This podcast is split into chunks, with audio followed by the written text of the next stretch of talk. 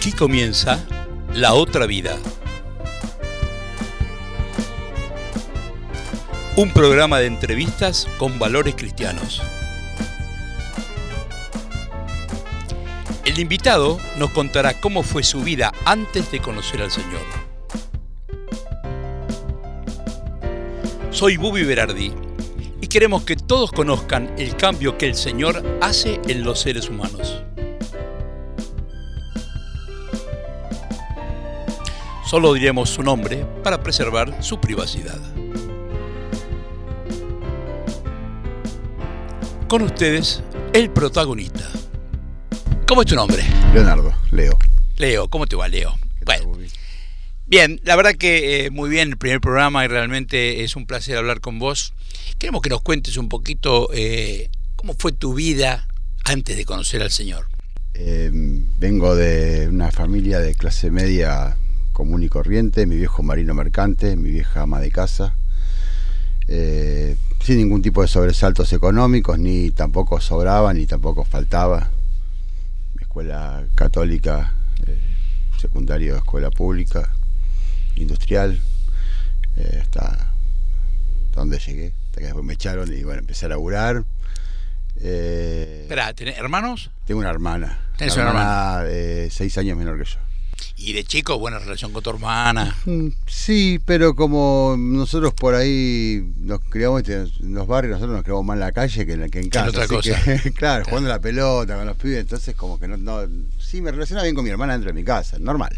No, normal. no, normal, normal. ¿Y la vida con tus viejos también? Sí, sí, sí, sin, sin nada, cero, cero problema, todo lo contrario, tengo una, una vida buena, o sea, una, una familia presente, padres presentes, mi viejo para ser marino, dentro de todo lo que Claro. de lo que él podía, estaba, estaba presente, tenía hermanos acá, así que eh, en tierra, como le decía él, tenía hermanos en tierra, así que siempre había uno, un tío mío que, que estaba, que, que oficiaba un poco de papá también, de ese, ese oído para... Claro, si el marino mercante viajaba mucho. Sí, sí, sí, dos veces al año, cinco meses, cuatro, estaba cada seis meses, dos o tres acá en tierra. Y vos, este, obviamente, a tu vieja la cuidabas vos. Y básicamente sí, pero mi vieja hizo un, un buen papel de mamá, mamá, papá, por decir. Nu- Nunca, nunca hizo de papá, nunca cu- cumplió el rol, nunca, siempre hizo el rol de mamá, Claro. eh, con carácter. Y también nosotros teníamos, eh, como decía David el domingo, teníamos un matriarcado en casa porque vivía mi abuela. No, ni hablar. La Mi vieja, abuela, ni mi hablar. abuela levantaba el dedo y se hacía lo que decía mi abuela. Seguro, seguro. Que, que vamos a comer lo que decía la abuela. Claro, claro. Hasta mi vieja, mi viejo le preguntaba cuando venía qué es lo que íbamos a hacer. Como corresponde. Como, Obviamente. Sí. ¿Y la escuela primaria la pasaste bien? ¿Todo bien? ¿Y escuela perfecto. secundaria? Más conflictivo yo, porque a los 14 años empecé a tomar alcohol. Ah, no me digas. Eh, yo a los 14 años empecé eh, ya... Por- pero, pero, espera, ¿por qué Mm. empezaste a tomar alcohol a los 14 años? Porque yo tengo, el día lo hablaba con una persona y decía que mi, mi primer recuerdo así de, de- de haber tomado y que me haya gustado es desde chico. Es normal, viste, de mesa de fin de año que quedan las copitas arriba y van Sí, a ver los fuegos artificiales o algo. Sí. Y yo me tomaba las copitas, tendría entre los 8 y 10 años. Ah, mira vos. Y me gustaba, me gustaba. Y después ya a los 14 por ahí lo empecé a hacer como algo eh, para, para, so- para sobresalir de un poco de la media, decir, bueno, no, yo soy... más- Se entra más- jugando. Acá, me Sí, entra sí, más- como- sí. para ser canchero. En mi caso sí, no, no puedo decir que fue eh, eh, por un problema traumático, mucha gente empieza por- para escapar de, de- de nada, no, yo no tenía que escapar de nada, en ese momento, hasta ese momento. Eh, ya a los 14 años ya tomaba de manera frecuente. Pero pará, en tu casa eh, te No, decían. no, no, no, en casa no, sabías, no, no, era cuando se iba al colegio, iba al colegio, yo tomábamos, nos juntábamos antes de entrar al colegio con industrial, viste que al mediodía salí, Sí. que yo ya al mediodía no, y ya en el colegio ya lo sabían, porque obviamente el alcohol es, es, es- viste que... ¿Y nunca una maestra, un profesor, alguien? No, no, no, no, sabes que no, no, eh, y yo ya después a los 17 eh, dejé de estudiar, eh, me decido, pues, me echan del colegio, decido dejar de estudiar. Ya por- no terminaste la secundaria. no, no, no. Decido terminar el, el- el, eh, tomarme un año y iba a seguir, pero bueno, empecé a trabajar en peluquería, que es a lo que me dedico hoy, al menos por el momento. Sí. Eh, y empecé a trabajar en peluquería y la verdad es que el negocio, la peluquería es rentable, al menos en ese momento también. Pero espera, empezaste a trabajar en la peluquería de, alguien.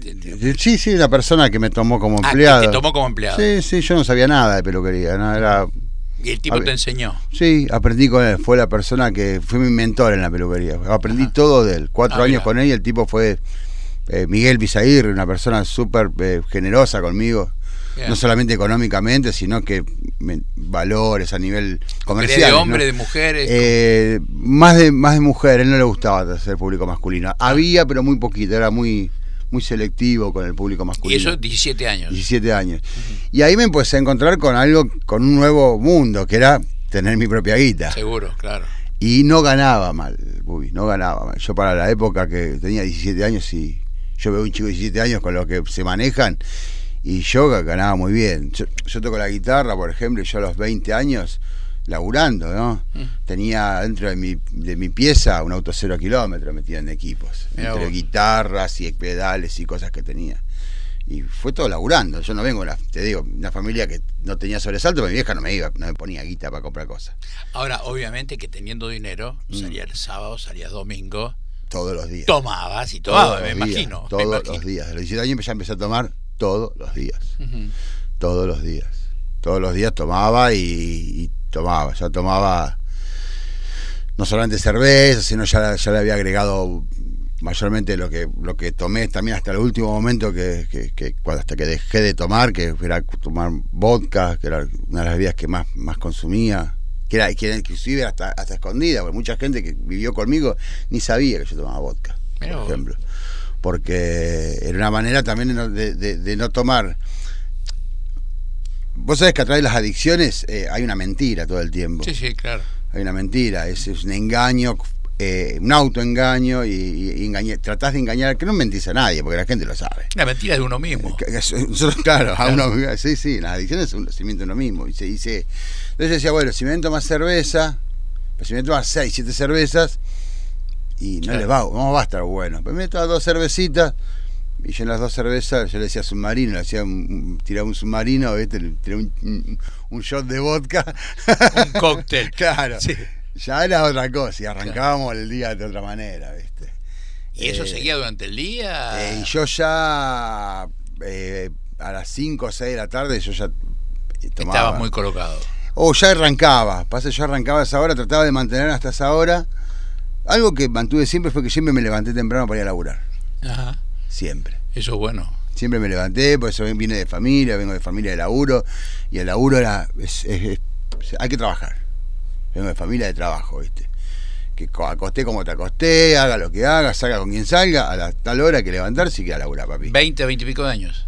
Y más chico, ya yo empecé a los 17. Y mantuve eso. Yo salí el viernes, por ejemplo, y yo lo usaba la peluquería. Sí, claro. Explotaba. Sábado full.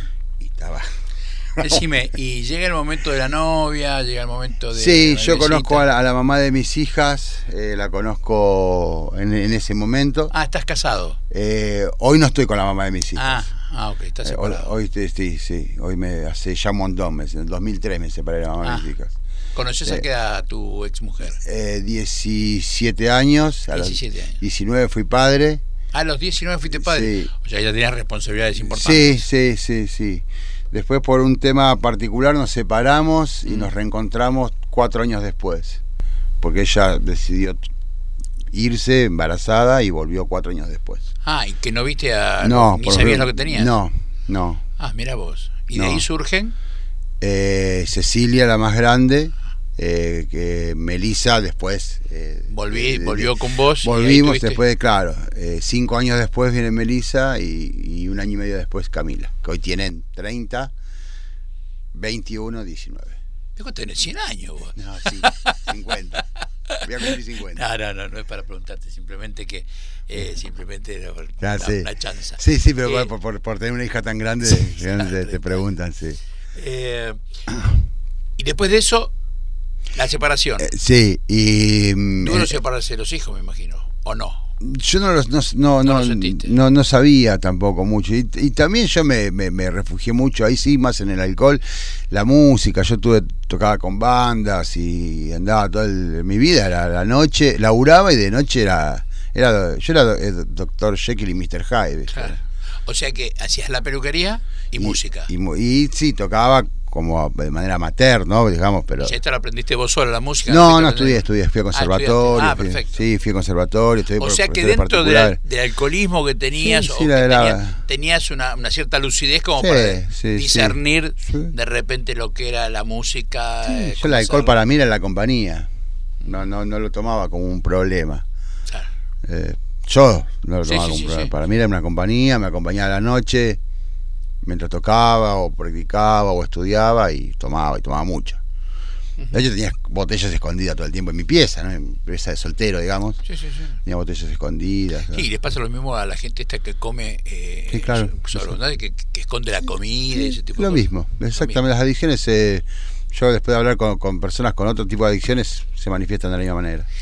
Contame, eh, después de, de la bebida, ¿viene la droga? ¿Viene? En el caso mío no. ¿No? No, nunca. No, no, Nada. de, muy, de muy chico, pero nunca tuve buena, buena relación, ni con la gente que consumía drogas. De hecho, mi, mi, núcleo de amigos no, no, no, se drogan. Algunos siguen todavía con problemas con alcohol. Eh, eh, pero no, no, nunca tuve. Te pregunto porque o sea, uno sabe que la droga, eh, el alcohol, perdón, el alcohol te lleva, la droga porque te saca un poquito de. Sí, hay, hay drogas que sí que te sacan un poco, pero a mí, básicamente, hablando de nosotros, lo que me gustaba era estar. Lo que estar borracho me gustaba.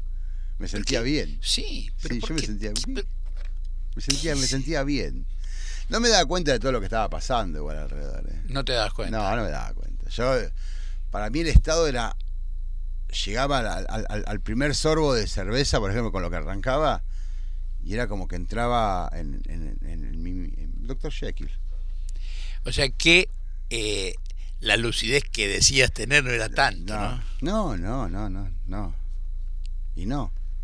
No porque eh, te, te, mantenés... Eh, o sea, mi día empezaba pensando en que llegaba a las 5 o 6 de la tarde y tomar yo me transformo, te vas transformando, la adicción te va transformando en decir, una persona que consume un vaso de cerveza en ser una cerveza que tiene una persona al lado. Era tu compañera de ruta. Sí, sí, sí, y estar solo también. Estar solo estaba, para mí estaba bueno. Hoy me di cuenta que no quiero estar solo. Sí, la verdad que es complicado, me imagino que cuando uno se siente así de esa manera, eh, eh. es como que te agarras, es la agarradera de algo, ¿no? sí, sí. Sí, bueno, yo eh, eh, a todo esto, a los, a los 15 años, yo ya decía que era, pues yo profesaba que era ateo, que no creía en nada. Eh, Dios no existe, y para mí no existía, y no decía nada, y que son materia, nada, te morís, te morís. Fin de la historia, terminó. Tu ciclo de vida terminó ahí. y no. la falta de fe también trae mucho. Hoy lo veo, ¿no? Hoy lo noto así. La falta de fe eh, trae buscar refugio en lugares que son... A mí me interesa más seguir con, mm. con, el otro relato, porque el otro relato a mí me lleva a pensar de que vos en algún momento has tenido un momento de flash de la cabeza que se te rompe y, de... decís, ¿de dónde me agarro? Porque ya una cerveza no me hacía tanta falta. No, como... cada vez más alcohol. Claro, claro. Cada vez más alcohol, sí, sí. sí. Yo... Eh te repito, yo los últimos tiempos tomaba una barbaridad de cervezas con vodka, eran y, una barbaridad de cantidad. O sea, el, pensar, por ejemplo, en que tenías un, par de hijas y eso no te, no te hacía reflexionar. Ni, ni, la, ni, mi actual esposa, con la que conozco hace siete años, eh, nada, ni el amor de mi vieja, ni el amor de mis hijas, no, no, no, no pude, lo intenté, ¿eh? Porque las miraba y son mujeres a las que amo y no quiero lastimar a las personas que amo. Y ya venimos. Dale.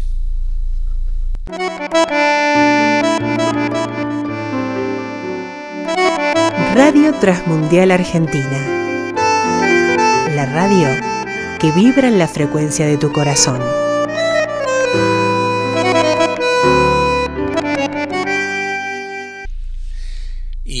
Estabas contando de que, eh, bueno, no querías maltratar a nadie.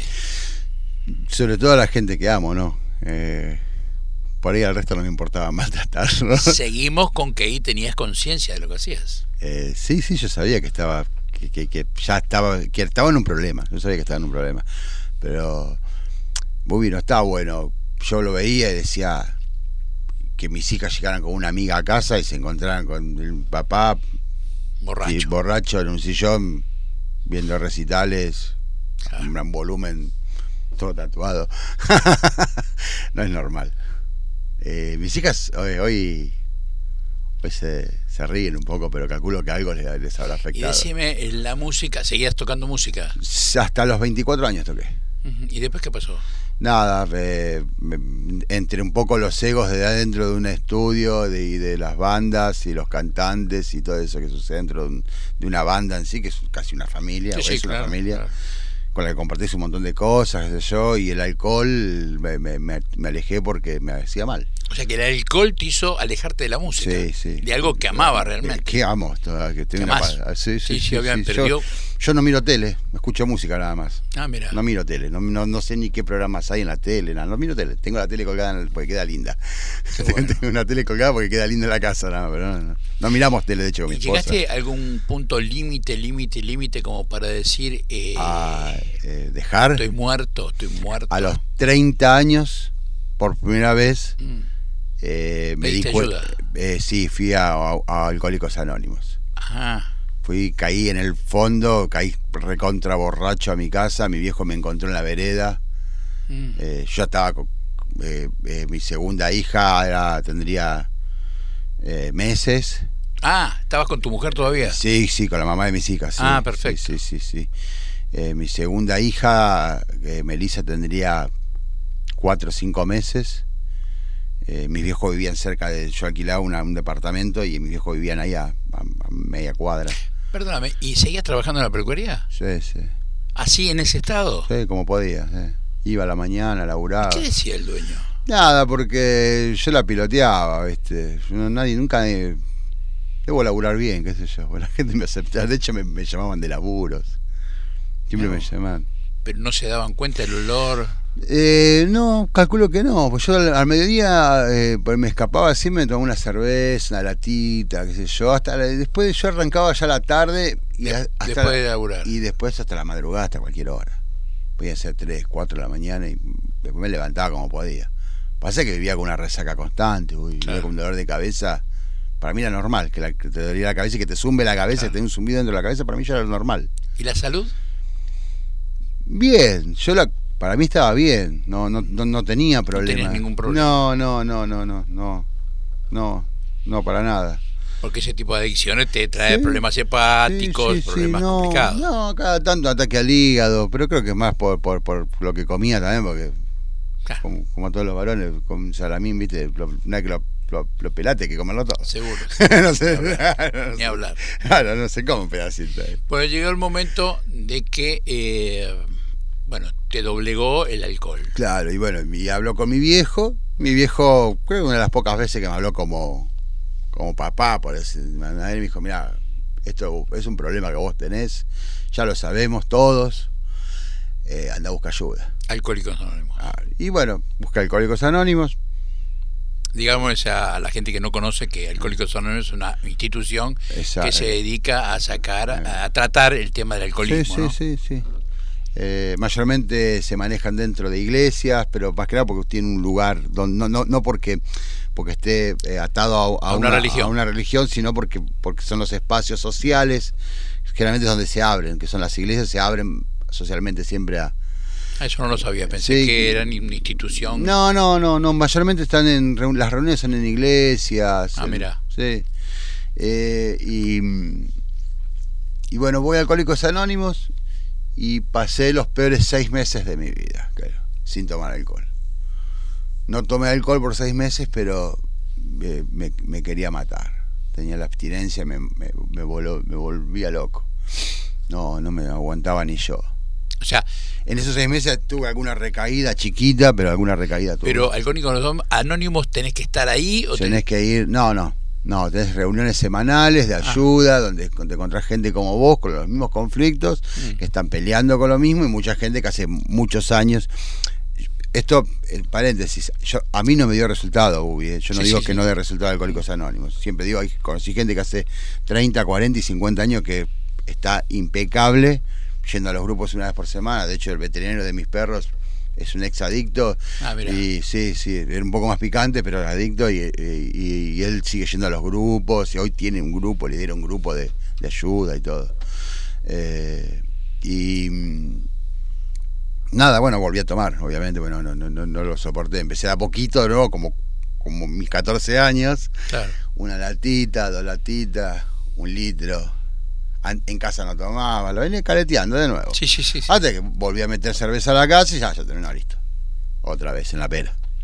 Y así, era, todos los días y los fines de semana. iba al almacén, no sé la cantidad de veces que iba, al kiosquito.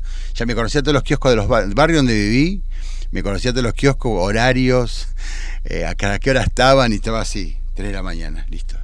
Eh, fulanito cierra, cierra 3 y 5, llego. Y salía corriendo, me compraba dos birras más, me venía a casa. Bueno, y llega el vuelco total. Sí, sí, ahí eh, eso tenía 30 años. yo pasaron 15 años más de eso, porque yo recién a los 40 y, y tengo a los 46 recién. Eh, tengo tengo mi, mi, mi, peor estado, mi peor semana, que fue una semana entera totalmente borracho, casi 24 horas para levantarme y ir a la heladera a ver cuánto me quedaba. Para, yo ya dejaba algo en la heladera para arrancar, para ir a comprar más. Así fue una semana entera antes de, y esa semana, obviamente, en esos 15 años eh, tuve otra hija, me separé de la mamá de mis hijas en el 2003. Una relación espantosa con la mamá de mis hijas fueron años eh, entre que no éramos compatibles y mi adicción era imposible relacionarse conmigo. Eh, en el 2012 conozco a, Vero, que es mi, actual esposa. Eh, conozco a Vero, que es mi, actual esposa, y mm, ella me comenta de que es, es creyente, eh, que era cristiana, qué sé yo, me encuentro un problema de salud con su hijo. Sí, vamos a aclarar esto que hay que decir que no es creyente, es cristiana. Cristiana, sí. El tema de creyentes. Sí, sí, sí, sí, es cierto, sí, es, muy amplio. Sí, es muy amplio. es muy amplio, sí. Alguien me dijo hace poco, creo en cualquier cosa, si alguien en cualquier cosa cree en Jesús. Claro, claro, es más fácil. Claro, que, te da resultado. Llega, llega Verónica a tu vida que era cristiana. Y ella empieza, y yo le dije, a mí no me hables de, ni de religión, ni de, de Jesús, ni de Dios, porque yo no creo en Dios. Yo te respeto, está todo bien, yo escucho esta música, vos, vos con tu Dios, yo con mi cerveza. ¿Seguías con la cerveza? Sí, obvio. Todos los días. Y mucha. Yo tomaba seis cervezas mínimo por día. Ese era el. el, así el, ¿Y Verónica? No toma alcohol. no toma alcohol. Qué bueno. Eh, nunca tomó alcohol en su vida, no le gusta. Y. ¿Cómo se mantenía esa relación? Porque. Así como la amo ahora, la amé siempre y yo creo que se lo demostraba también. Lo que pasa es que con, la adicción no. Mm. Era, era medio como un sub y baja, ¿viste? A veces estabas. Sí, sí, claro. Eh, es muy oscilante, ¿viste? los, adictos son, son, somos, tengo que incluir porque siempre. Eh, Seguís siendo adicto. O sea, sí, yo creo que siempre. Sí, sí, sí. sí, sí yo todos los días entrego mi carga Todos los días de mi vida. Totalmente. Todos los días entrego mi carga. ¿Y cómo llega esa, esa eh, entrega total? Vero, Vero me, me, deja, esto no le va a gustar a Vero, pero Vero me deja, pues siempre lo digo y yo dice, yo no te dejé, sí. Vero me, obviamente, y yo lo hubiese hecho también, yo no me hubiese casado conmigo. yo no me hubiese casado conmigo.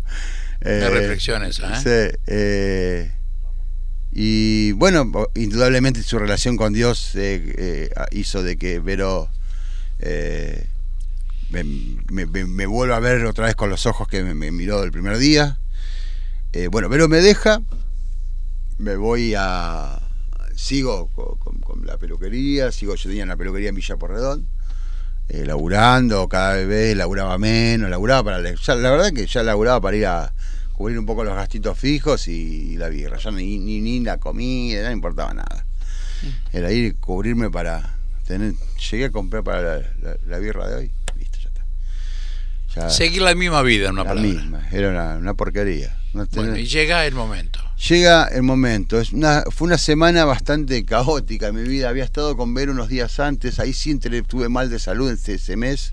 Estuve muy mal. Llegué al, me, me llevó mi primo al pirobano un primo mío que es un hermano. Eh, em, y me llevó al pirobano porque no podía caminar, me arrastré por el piso durante dos o tres días, arrastrándome porque no, podía, no me podía levantar, me levantaba y tenía como si fuese vidrios en las rodillas, no podía caminar.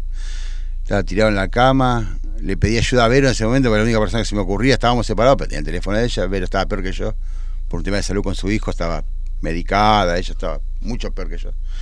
Así que me dijo, mira, yo la verdad no te puedo ayudar. Busca ayuda por otro lado. Me, me, me, bloqueó el teléfono, qué sé yo. Me llama un día y estábamos charlando. Yo le dije que quería ayudar por el hijo de ella, orar o hacer algo. Y ella dijo, mira, si querés orar por mi hijo, hay una sola, solo lugar donde orar. No, un elefante, no un gordito que, que pelado. Y bueno, hice mi oración de fe con ella estaba borracho ese día. Estaba en la peluquería, estaba borracho. Como siempre hora yo estaba borracho. Eh, hice mi oración de fe. Lo escribí en un papel, lo tengo dentro de la Biblia el papel. Que tal día, 3 de agosto de tal día, 3 de agosto del, del 2016, entregué mi vida a Cristo. No sabía bien lo que estaba haciendo, pero lo dejé ahí. Y, y empezó un proceso muy diferente. Seguí, seguí tomando. Mm. Hubo un día, el 7 de agosto de, del 2016, o sea, unos días después, eh, estaba totalmente deprimido en mi casa, solo, vivía eh, acá en Urquiza, el departamento estaba solo, eh, no, me acuerdo ya la cantidad que había tomado, ese fue uno de los días que creo que más tomé en mi vida. Estaba, era un domingo, estaba realmente mal y fue muy loco todo, porque sentí como que todo el día hubo alguien adentro de la casa conmigo. Yo sentía que había alguien, aparte de la perra, aparte de Pampa, me sentía que. Pero no era nada. Y bueno, caía dormido, pues ya de inconsciente, porque tomé hasta hasta, hasta, casi el coma alcohólico de alguno, que me caí en la cama. Y, sentí una voz eh, que, que me dijo, Leo, no hay más dolor. Ah, mira.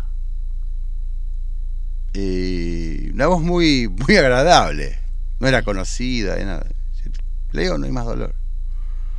¿No pensaste en ese momento, sea mi borrachera? Sí, obvio, obvio.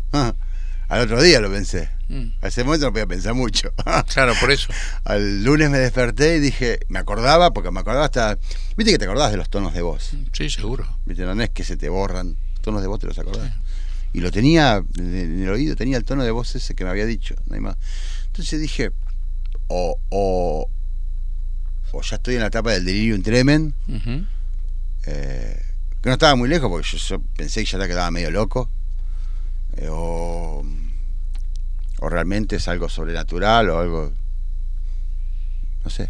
Entonces, lo único que se me ocurrió en ese momento fue decir, bueno, si sos vos Dios el que, el que está hablándome, sabe lo que tiene que hacer y sabe con lo que yo no puedo. No le pedí eh, no le pedí restauración familiar, no le pedí que me devuelva a la mujer que amaba, ni tampoco que vengan mis hijas a decir papá, sos el mejor papá del mundo. Pediste por tu vida. Yo dije, esto, yo con esto no puedo. Claro. No, pues sabes que no. Si, sos Dios, ese, ese Dios que me hablaron varias veces, que Vero me habló mucho. Bueno, sabes que y, le di, y, dupliqué la, apuesta, obviamente. Jugué todo. Tiré un pleno, ¿viste? Ahí sí, sí, sí. Dije, toma, este, todo lo que tengo lo pongo en pleno a, un, solo número y, me, la juego, ¿viste? Dije, Dios, si sos vos, yo no quiero sufrir abstinencia. No, yo, donde tenga la más mínima gana de tomar cerveza o de tomar alcohol, voy al, al chino y, y vuelvo. Fue una manifestación del Señor entonces. Para mí sí, obvio. No hay otra manera. Porque yo nunca había estado más de 24 horas, ¿sabes? Esos seis meses estuve haciendo mal alcohol fue una, tortura. ¿Y después de ahí? Me levanté el martes, me fui a laburar, hacía una semana que no laburaba prácticamente. Eh, me fui a laburar el martes, salí del la laburo, me fui al chino, me compré agua, me fui a mi casa. Eh, pero dije, bueno, tengo tanta resaca que no tengo ganas de tomar. ¿Durante el día te acordaste de, eso o no? No. No, durante el día estuve en la, presencia del Señor constantemente, ah. así, llevándome de un lado para el otro. Como, estaba agarrando por todos lados. Como una nube era. pero aparte estaba, estaba en Disney y me sentía que estaba en un lugar que no había estado nunca en mi vida. Maravilloso. Sí, sí. Este es un lugar que estaba en, eh, como, como que algo que me, iba, me, como que no te no, te, no, no, tenías que hacer fuerza para levantarte y ir al baño, poner así, sí, sí, sí, para ir a, servirte agua de nuevo. ¿Fuiste al chino a comprar agua? Fui al chino y compré agua. Al lado de la, al lado de la siempre cuento lo mismo, al lado de la, de la heladera del agua estaba la, la birra. La cerveza, claro. pues Quilmes, la misma, la misma agua la, la distribuye Quilmes, así que. Agarraste agua y te fuiste. Me fui el miércoles, pero dije, bueno, la resaca que tengo tan grande que no tengo ni ganas de tomar todavía. Y dije, bueno, ahora vamos a ver el miércoles. Lunes, martes, miércoles, acá. Hoy, hoy, hoy se viene, hoy. Mm. Hoy viene el mono, ¿viste? Yo decía el mono, sí, temblequeando, empezaba a temblequear. Y nada, el miércoles nada. Jueves nada. Y jueves de la noche, cuando vuelvo a casa, así, así con el agüita así.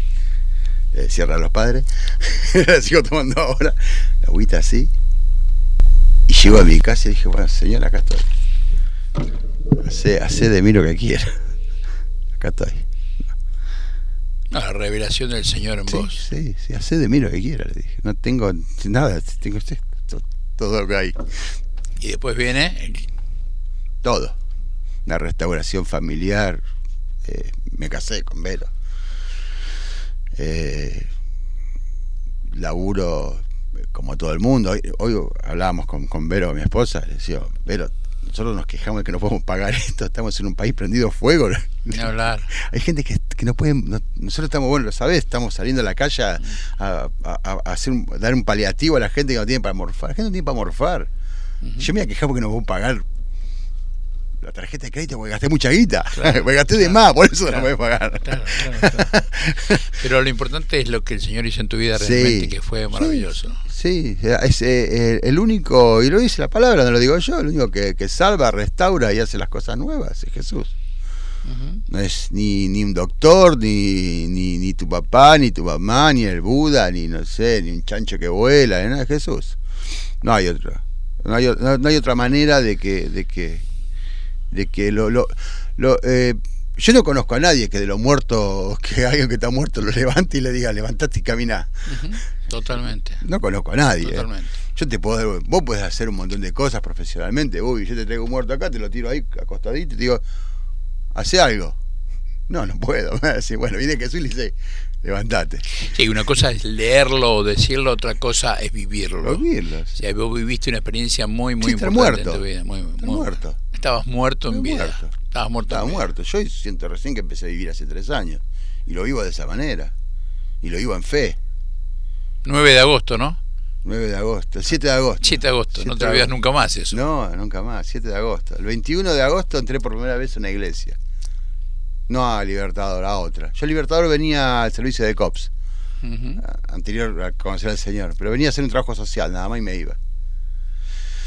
Entré en una iglesia y el, el pastor de esa iglesia, eh, que viene de las adicciones también, no cuenta nunca su testimonio, lo cuenta así de manera íntima, en alguna pero nunca en las reuniones, porque él dice que no lo quiere utilizar para que la gente venga y traiga gente a drogadictos, por ejemplo, porque el pastor salió a la droga. Y no, no quiero eso. Yo quiero que el Señor haga la... No va a pasar aparte. Pues por que yo esté con vos y yo te la cuente y vos tengas una adicción, si vos no te entregás al Señor, Totalmente, no va a pasar nada. Ni hablar, yo no tengo el poder de nada. Claro. Bueno, y ese día contó el testimonio de él y yo terminé tirado del piso llorando como una quinceañera que se le había roto el vestido el día de los quince. El Señor se reveló en tu vida. Leo, te agradezco mucho, realmente, y eh, muy interesante tu vida y más interesante eh, después del 7 de agosto en adelante, del 16. Ahí donde ¿eh? volví a, Ahí volviste a nacer y tus tres años que tenés en este momento te veo tan feliz y tan bien y sirviendo al Señor y la verdad que este, eso es una maravilla. Sí. Gracias por estar, Leo. No, gracias a vos, por invitarme. Esto fue La Otra Vida y lo escuchaste por Radio Transmundial Argentina.